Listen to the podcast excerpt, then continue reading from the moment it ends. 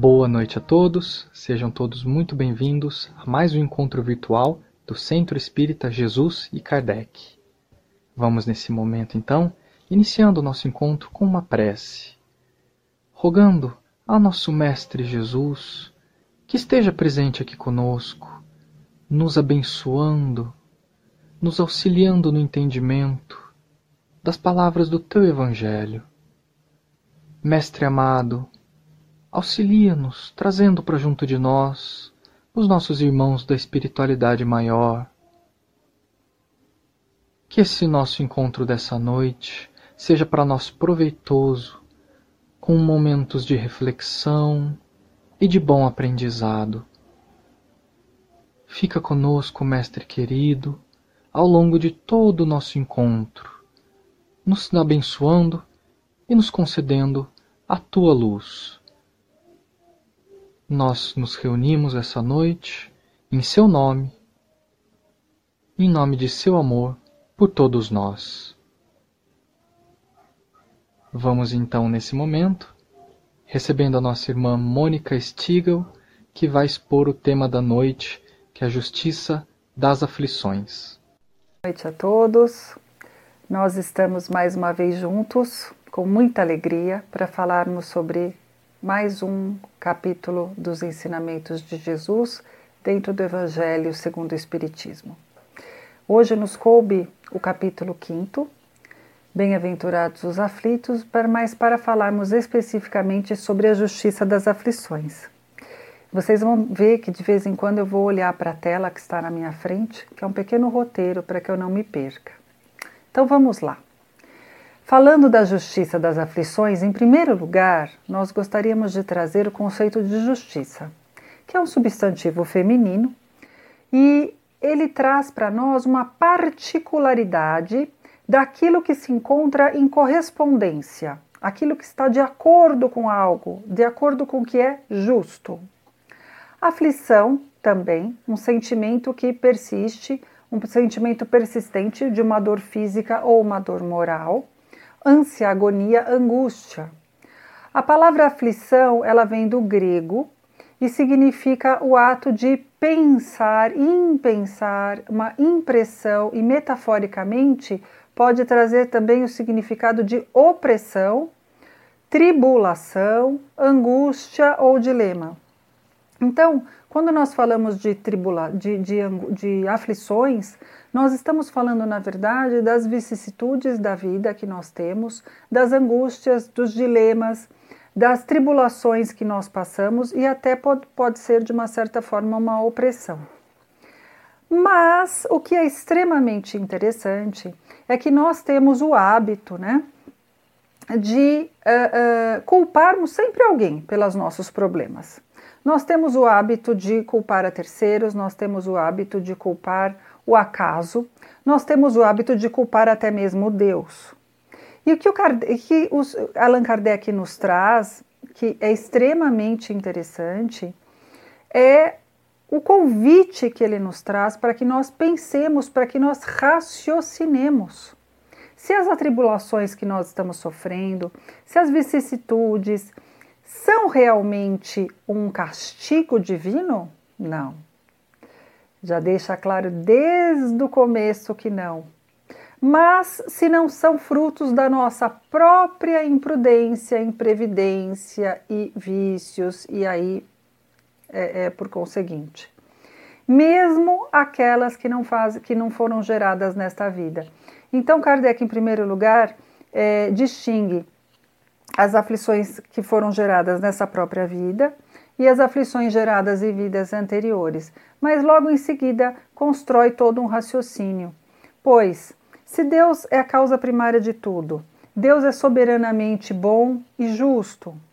Se Deus é amor, então nós temos claramente que Deus não pode ser o objeto, não pode ser a causa das nossas aflições, nem por punição, porque Ele não nos pune, Ele não chega a nos julgar, e muito menos por um capricho. Então, vamos começar aqui é, trazendo esse conceito de vicissitudes para nós, para a nossa esfera é, de responsabilidade. Bom, As vicissitudes da vida, na verdade, são consequências do nosso caráter, do nosso proceder, sejam desta ou de outras vidas. Uh, mas a maior parte delas, e isso nós vemos no Evangelho também, nos estudos com Emmanuel, André Luiz e outros tantos, Dona Ivone Pereira, a maior parte das nossas vicissitudes são desta vida mesmo, não são de vidas passadas, portanto, também podemos deixar de tanto culpar espíritos obsessores, como nós é, é, chamamos, ou espíritos ainda é, ignorantes de amor, como nós também podemos chamar, que, e, e nós, que, que, nós geralmente culpamos por nossa vida não andar. Uh, toda imperfeição gera um sofrimento muito grande. Toda deformidade de caráter produz uma aflição. Então vejam só, muitas vezes nós estamos é, em um momento de aflição, estamos passando uma intranquilidade, nos sentimos presos, nos sentimos prisioneiros e temos a tendência a atribuir a outra pessoa ou a alguma situação essa, é, essa sensação, mas que na verdade é gerada pela nossa própria imperfeição. Porque se nós atentarmos, meus amigos, ao livro dos Espíritos, nós temos ali que o homem é feliz toda vez que ele está cumprindo as leis divinas ou naturais que estão escritas na nossa consciência. Então, toda vez que nós nos afastamos das leis de Deus, nós começamos a sentir uma intranquilidade, um desconforto.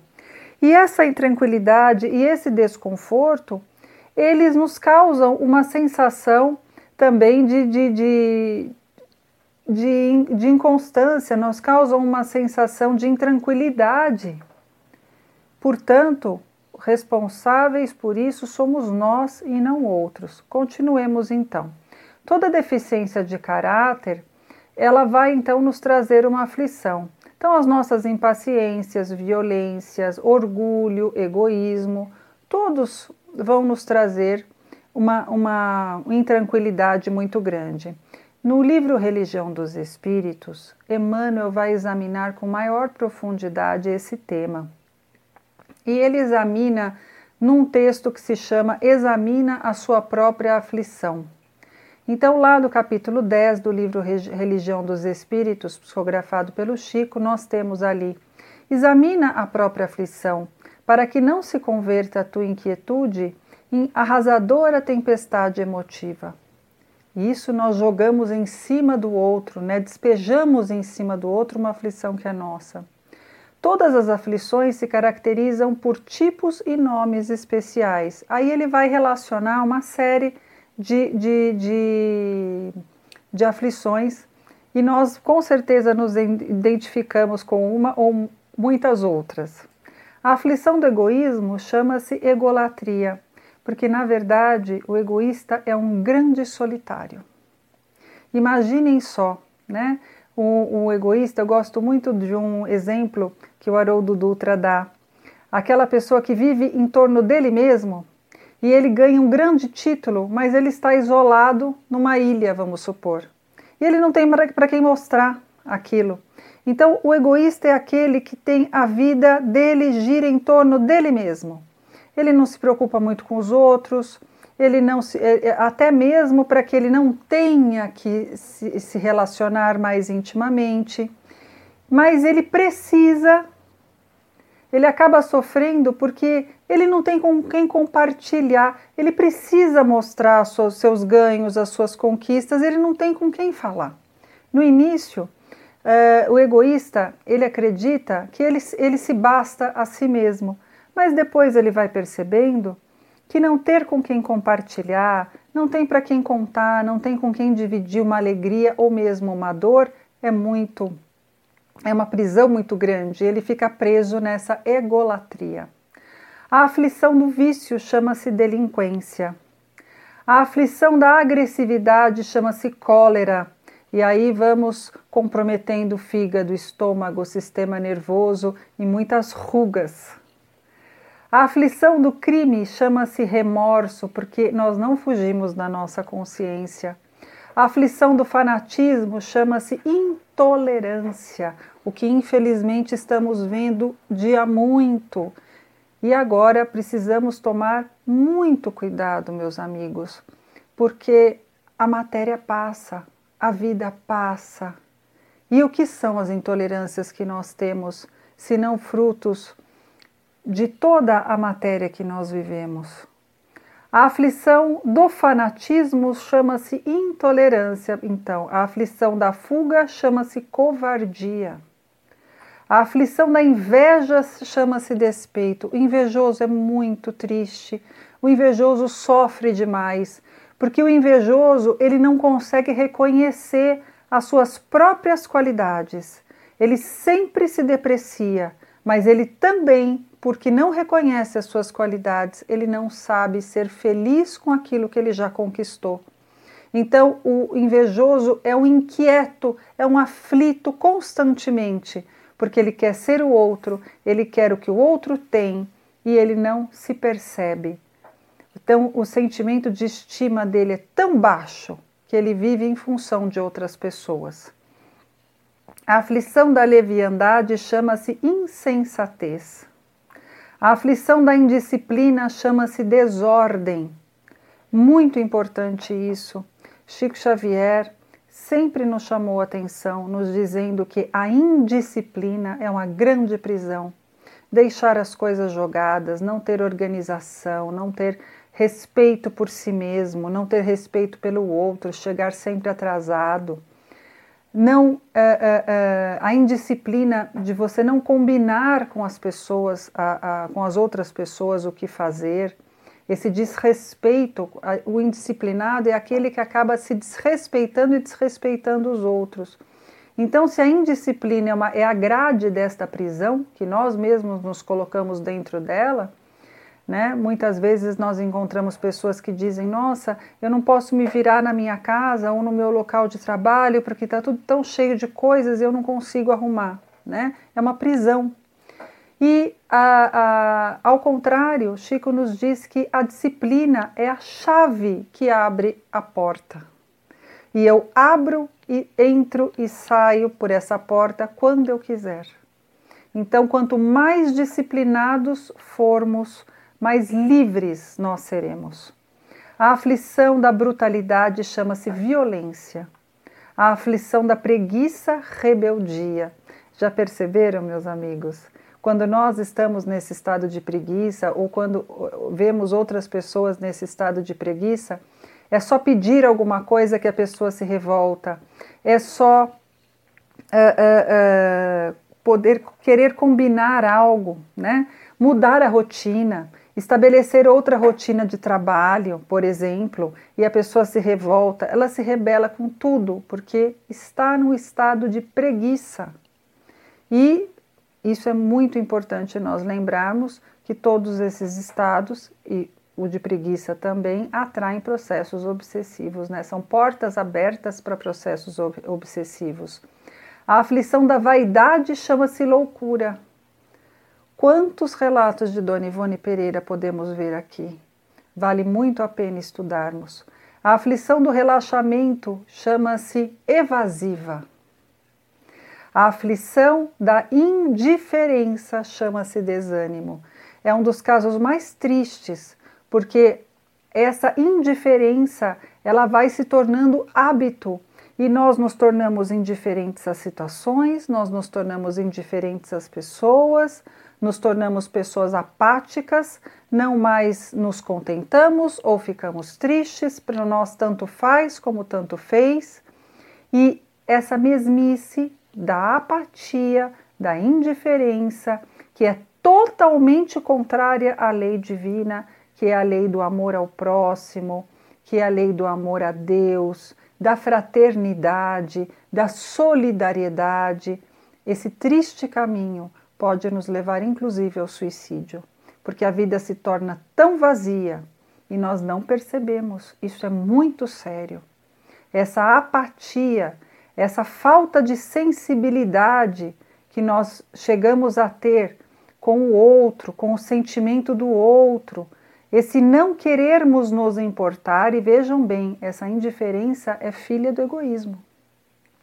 Porque o egoísta é aquele que tem o mundo girando em torno de si mesmo.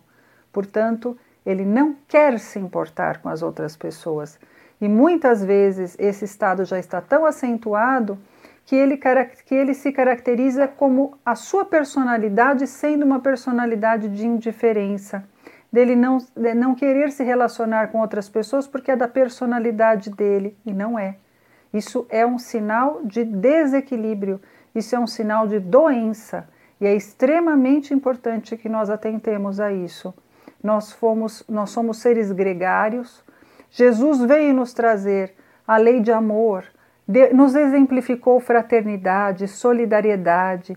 Ele só se retirava para orar sozinho, de resto, ele estava sempre junto às pessoas, se importava com as pessoas. E isso é muito importante, devemos tomar, ter muita atenção a isso, principalmente no momento que passamos hoje. A aflição do ciúme chama-se desespero. Extremamente importante prestarmos atenção nisso. O ciumento é aquela pessoa insegura, aquela pessoa que não confia nela mesma, não confia em Deus, que sempre está nos alertando para situações boas ou não para nós. A aflição da inutilidade chama-se queixa. Quem vive em inutilidade só se queixa. Quem não tem tempo, quem é útil, quem trabalha, quem se dedica ao próximo, seja como for, ao seu trabalho, não tem tempo para se queixar. Então é extremamente importante que nós observemos isso. A aflição da injustiça chama-se crueldade. A cada criatura tem a aflição que lhe é própria, nos diz Emmanuel. O espírito é o espiritismo, ele nos traz essa característica de ser consolador, sim. Mas o que esclarece é que as nossas aflições da vida atual provêm de nós mesmos e da vida passada também. As aflições da vida passada as das causas anteriores das aflições, como nós estudamos, são aquelas aflições que nós não conseguimos explicar nessa vida, como a perda de entes queridos ou o afastamento, como nós falamos provisoriamente.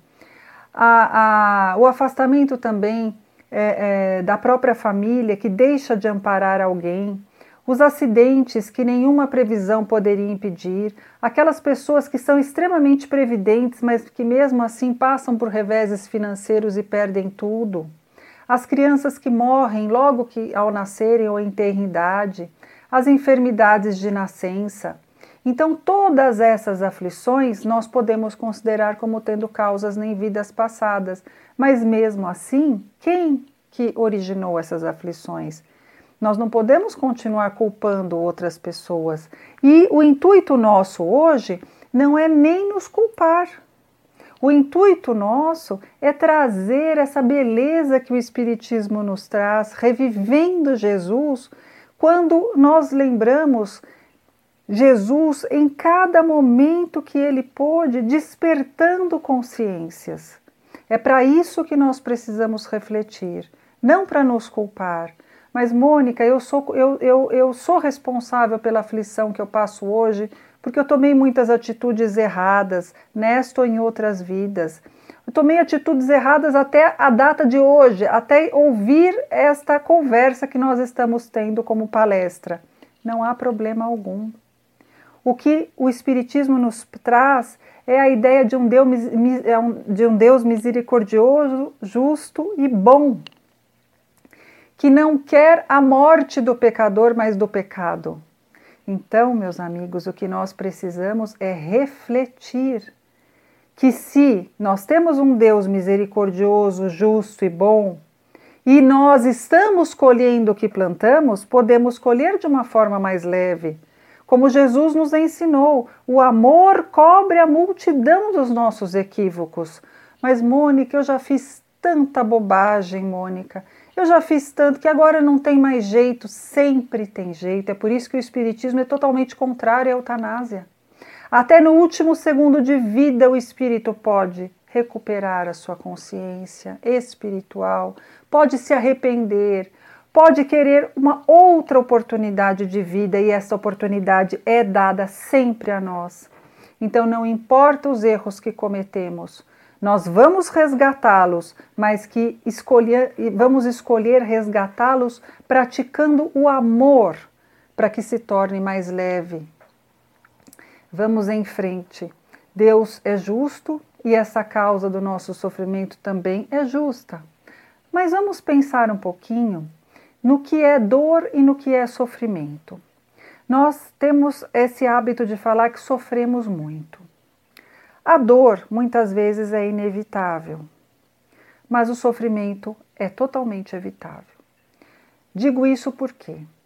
Porque passamos por dores, dores que nos despertam a consciência, dores que nos trazem de volta ao caminho para a casa do Pai, dores que nos tiram de situações de muito desequilíbrio e nos acordam mas a partir do momento que nós despertamos a nossa consciência e temos a certeza que Deus é um Criador de amor e que novas oportunidades teremos e que sabemos que nada do que nos acontece é injusto, então nós podemos passar por aquela situação de aprendizado que vai algumas vezes nos ser dolorosa, mas se, tendo em mente que realizando o nosso aprendizado não é mais necessária aquela aprovação.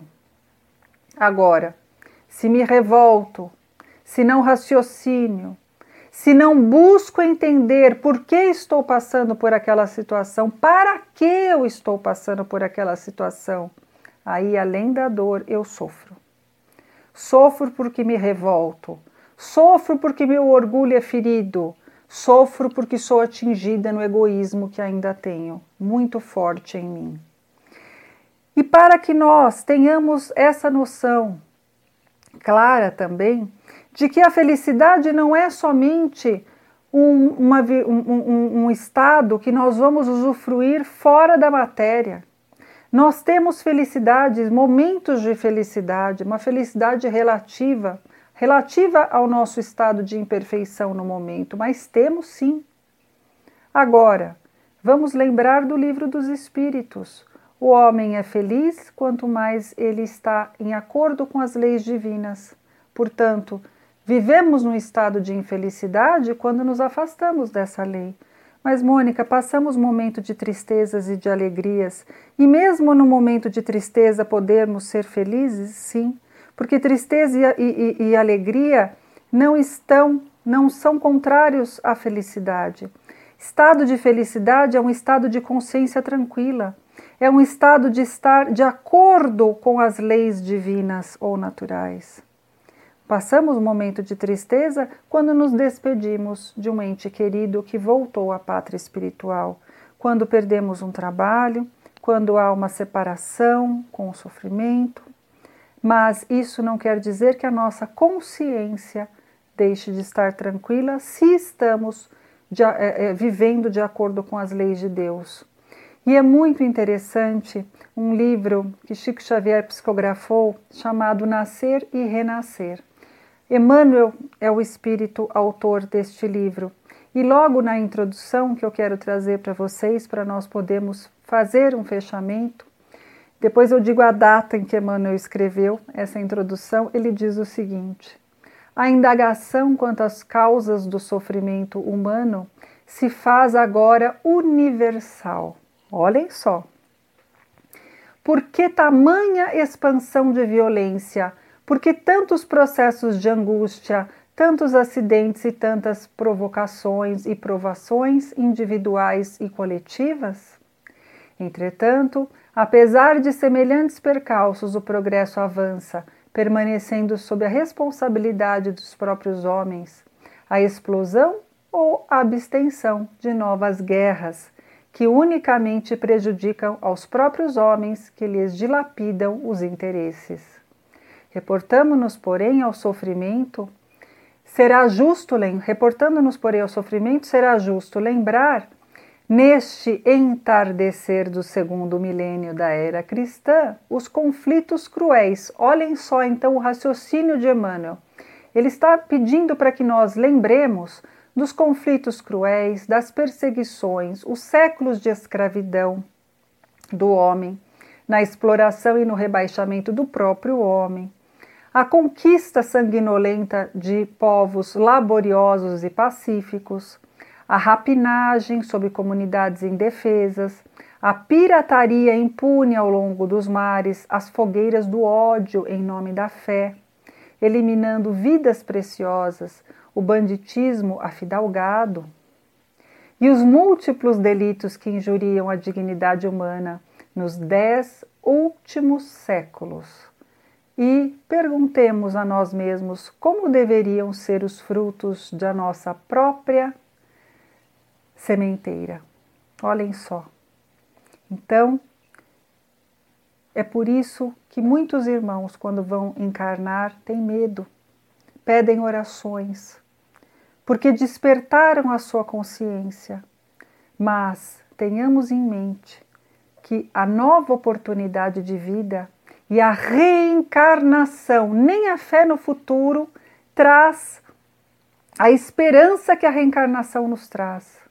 O Espiritismo, quando mata a morte, trazendo a nós a continuidade da vida porque somos eternos, também nos traz a reencarnação como um princípio. Portanto, novas oportunidades, e lembremos que podemos ter oportunidades novas nesta própria existência. E aí Emmanuel diz que não é para que nós fiquemos tristes essas reflexões, mas é para que a gente amadureça não nos referimos, no entanto, a esses registros a fim de salientar o pessimismo. Ao revés disso, aspiramos a exaltar o amor infinito de Deus que nos permite nascer e renascer tantas vezes quanto se façam necessários ao nosso próprio burilamento.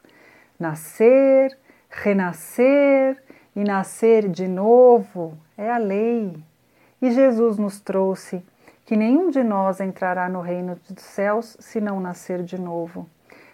Meus amigos, esse momento que passamos nos pede reflexão. Aproveitemos esta oportunidade.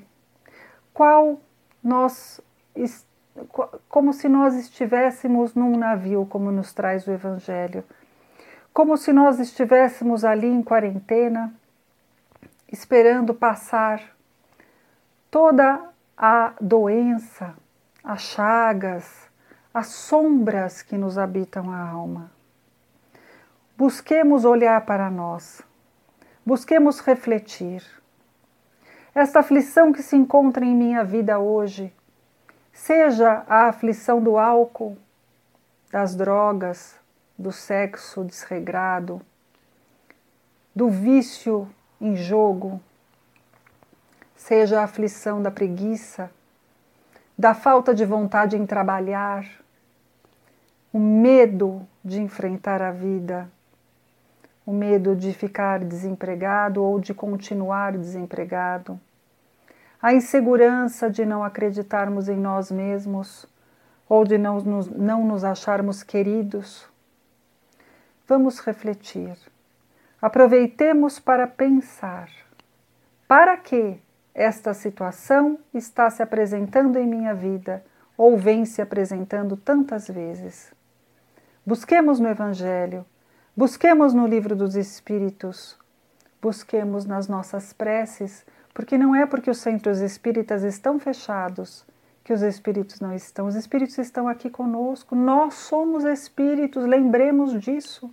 Basta nos conectarmos em oração e imediatamente essa conexão com o Pai se faz. Busquemos nos melhorar para que as provas passem, porque toda aflição é um sinal de algo que precisamos mudar.